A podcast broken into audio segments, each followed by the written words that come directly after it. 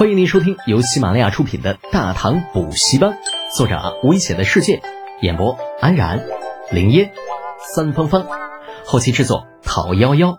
感谢订阅。第四百四十二集：老虎不发威，当老子病猫啊！下。就在两人犹豫着要不要跑的时候，一个凄厉的女声叫道：“跑，小弟，快跑！”几乎是同一时间，李浩眉头一皱，顾不得再装逼。君买，将这两人拿下。凄厉的女声来自于岐山县令的家眷，也就是刚刚那两个哭嚎着的女人。那估计是看自家丈夫挂了，生怕李浩对他们两个弟弟动手，所以才会不顾一切让两人快跑。只是两个街头浪荡子如何是西君买这个大憨憨的对手啊？转身还没跑两步呢，便被追了个正着。脖子一疼，眼前一黑，直接被打晕过去，踢回了李浩的面前。李浩看都没看这俩货，淡淡的吩咐道：“腿打折，带他们回京。”诺，哐哐哐！啊，这西君买动作飞快，答应了一声，对着两个自投罗网的倒霉孩子，那腿上就是两脚。凄厉的惨叫声中，两个靠着岐山县令盘剥百姓、恶贯满盈的家伙，双双变成了残废。断腿处血肉模糊，森白的骨头刺在外边，看上去好不瘆人。弟弟，那两个妇人见状，再也忍不住，只叫了一声，便又双双晕了过去。善有善报，恶有恶报，不是不报，时候未到啊！李浩抬头看了看天空，心中没有半点怜悯。从那些百姓中间，他已经了解到，岐山县令这一双舅子。仗着他这个姐夫的名声，在县里那是坏事没少干。而这两人的姐姐非但不对各自的弟弟加以劝阻，反而助纣为虐，利用身份替他们加以隐瞒。实在瞒不过去了，就在岐山县令面前哭诉装可怜，以至于到了后来，岐山县令的这两个舅子养成了无法无天的习惯，就连大旱之年还不忘盘剥百姓，鱼肉乡里。之前岐山县令说什么一斤水一文钱啊？可实际上呢，他这两个舅子在外边收的却是一斤水两到三文啊，一文钱也只是说给他听听而已。走吧，刚刚我记得有人喊住手来着，咱们去府军驻地找找，看看谁这么大胆子。待到护卫们将两个断了腿的家伙弄到马背上绑好，李浩当先而行。那口中悠悠的说道：“西君满与铁柱对视了一眼，两人虽恨，却大概猜到李浩要干什么了。这尼玛是要除恶务尽的节奏啊！去府军驻地，难道就真不怕打起来吗？”见李浩越走越远，两人不敢怠慢，连忙追了上去。身后一百护卫随后跟上，至于那县令的尸身，则是被孤零零的丢在县衙的门前，连看一眼的人都没有。府军驻地，都尉林大勇彷徨不安的走来走去。刚刚那一声“住手”便是他喊出来的，只是喊完之后他就后悔了，连头都没敢冒就躲回了驻地。那可是深受陛下宠爱的魏公世子啊！满大唐谁不知道他那长安第一祸害的名声？就这样的一个人，别说打死个贪赃枉法的县令。就算是打死贪赃枉法的刺史，又有哪个敢出来自污半句呀？奈何自己因为一时冲动喊了一声“住手”，哎呀，希望……哎，你们是谁呀？这里是府军驻地。哎，你们哐当一下，哎，房门被人从外边一脚踢开，那个让林大勇魂牵梦绕的身影出现在了门口。你你想干什么？这里是府军驻地，那又如何？你敢动我吗？李浩迈步进入房间的同时，指了指外面警惕府军的铁柱，说道：“你留在外面，若是有人敢动，杀无赦。”诺。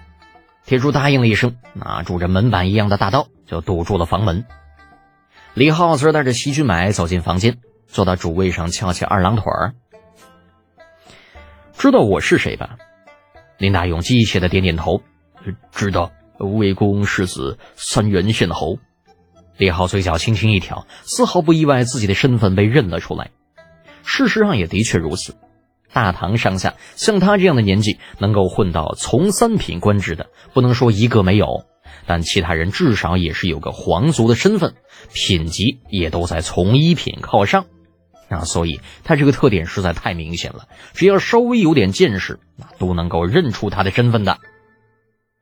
挠着头，轻舔着干裂的嘴唇，李浩突然问道：“既然认得我的身份，那我问你一句话。”想死还是想活？林大勇之前就见识过李浩的手段，这个时候不敢怠慢，忙不迭的点头。想想活？哼，你这家伙倒是识趣啊！你就不想我的目的吗？啊，世子说什么就是什么，下官一切都听世子安排。这林大勇倒是个明白人，知道小胳膊拧不过大腿的道理。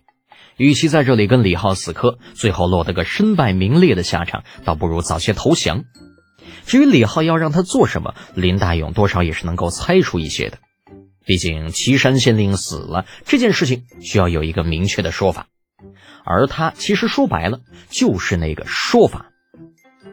在李浩强大的压力之下，林大勇同志终于还是选择了从心怂。踏踏实实的做了一回二五仔，把岐山县令和他那两个小舅子做过的龌龊的事交代了个一清二楚。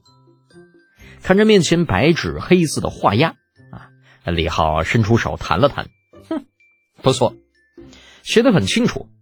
是，林大勇卑躬屈膝的站在一边，跟个小兽一样，结结巴巴的说道：“嗯，世子，那下官可可以走了吗？走。”你打算去哪儿啊？呃，世子不是说，只要我把他们干的那些个龌龊事都写出来，就就就可以回去了吗？李浩似笑非笑的盯着林大勇看了一会儿，呵呵，你的意思这么多年你一直很干净，没有吃过空饷，没有喝过冰血喽？我我，李浩的问题让林大勇很难回答。事实上，像他这样的底层军官，百分百都有吃空饷的习惯，只不过有的时候多，有的时候少罢了。平时若是没有人来查，那自然什么事情都没有。但现在李浩既然想要插手，那么被查的人肯定是逃脱不了的。别说什么李浩有没有这个权利啊，人家老爹就是兵部尚书啊，不知多少人平时都巴结着，查他一个都尉啊，连声都不用吭，就会有人全权代劳的。想到这里，林大勇似乎认命了。嗯，世子，您有什么事情只管吩咐，小人必定全力照办。就这话听着，怎么像是我在威胁你一样啊？呃，没，小小人没有这个意思。紧张之下，这林大勇连下官都不敢自称了，一口一个小人，那看上去好不狼狈，哪里还有平日在百姓面前的威风呢？李浩点点头，觉得这下马威也差不多了。咳嗽了一声，清清嗓子。姓林的，你也不用觉着委屈。我李德俭好歹也是长安城有名有姓之辈，你一个小小的都尉，在我眼里连只蚂蚁都算不上。是是是是，世子看得起小人，才跟小人开玩笑。林大勇露出了舔狗般的笑容，奉承道：“李浩无所谓的摆摆手。”所以你怎么想的？现在给你一个任务，你有五天的时间，这五天带着你的人，在城外东西南北四个方向，给我各挖出十口水井，能完成以前的事情，既往不咎；完不成，后面的话李浩没有继续说下去，但话里那意思，傻子都能够听得出来。林大勇知道这是自己最后的机会，哪里还顾得上能否完成任务嘛？拍着胸口保证道。世子放心，小人一定竭尽全力。若是不能完成任务，愿愿提头来见。李浩不耐烦的挥了挥手，让其赶紧出去干活，不要继续在这里碍眼。本集播讲完毕，安然感谢您的支持。